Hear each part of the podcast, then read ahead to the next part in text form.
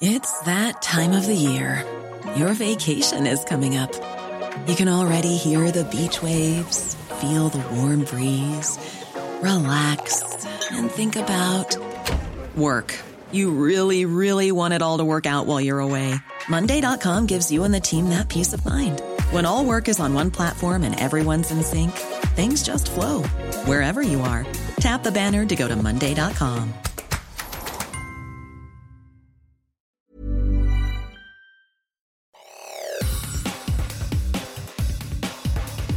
Te saluda Roberta Escalante y esta es la información que tiene para ti Organización Editorial Mexicana.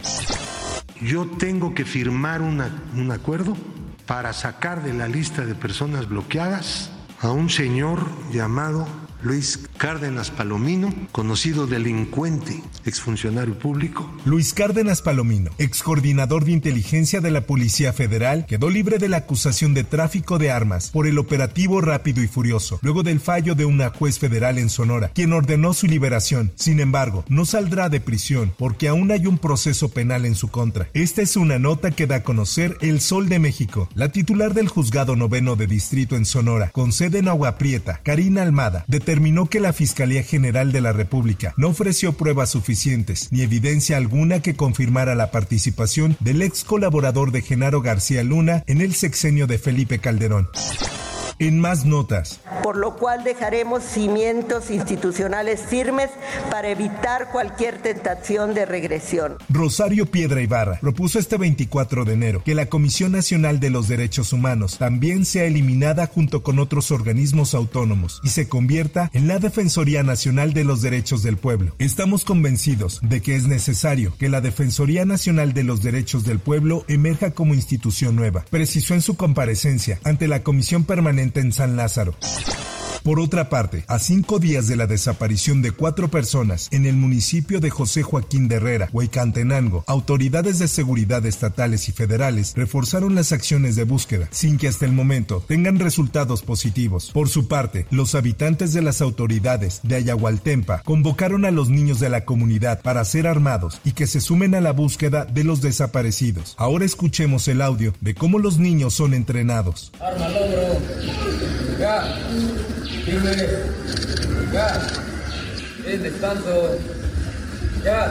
Así lo publica el Sol de Acapulco. La decisión de armar a los menores fue tomada en la asamblea de la comunidad ante la situación de inseguridad que viven en esa región y con la necesidad de mantenerse a salvo de los embates de los grupos criminales. El grupo que fue presentado durante la asamblea está conformado por 20 menores.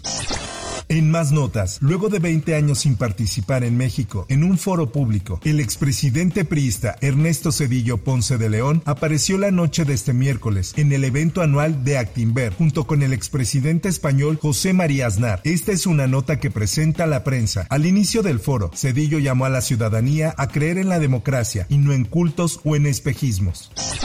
En otras cosas, un juez penal determinó prisión preventiva justificada para Jennifer N., México-estadounidense de 24 años, señalada como responsable del atropellamiento masivo de aficionados del Club de Fútbol Rayados de Monterrey el domingo por la noche afuera del estadio del Club Santos Laguna en Torreón. Así lo informa El Sol de la Laguna. La conductora de la camioneta que protagonizó el atropellamiento de siete personas, una de las cuales murió en el lugar, permanecerá presa en el Centro de Reinserción Social Femenil de San Pedro.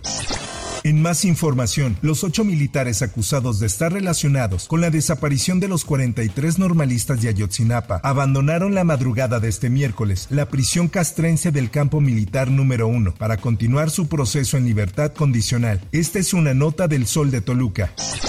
En información internacional, un hombre condenado por homicidio tiene programada su ejecución esta semana en Alabama, Estados Unidos, a través del suministro de gas nitrógeno, un método nuevo que Naciones Unidas ha equiparado con tortura. Kenneth Eugene Smith, de 58 años, ha estado tres décadas en el corredor de la muerte tras ser hallado culpable en 1989 del homicidio de la esposa de un pastor. Smith será ejecutado este jueves.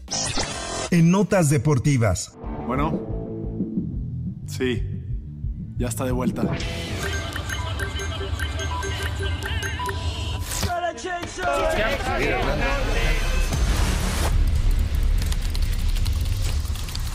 Javier Chicharito Hernández regresa al equipo de sus amores para el Clausura 2024. Estamos convencidos de que su cariño por la institución, la experiencia adquirida durante su exitosa trayectoria y el liderazgo que le caracterizan se verán reflejados en esta nueva etapa con Chivas, publicó el plantel. Esta es una nota que da a conocer el esto. Chicharito Hernández ha sido uno de los jugadores mexicanos con mejor trayectoria en Europa, después de que fichó en 2010 con el Manchester United, con el cual se coronó dos veces en la Premier League inglesa. Hasta aquí la información y te recuerdo que para más detalles de esta y otras notas ingresa a los portales de Organización Editorial Mexicana.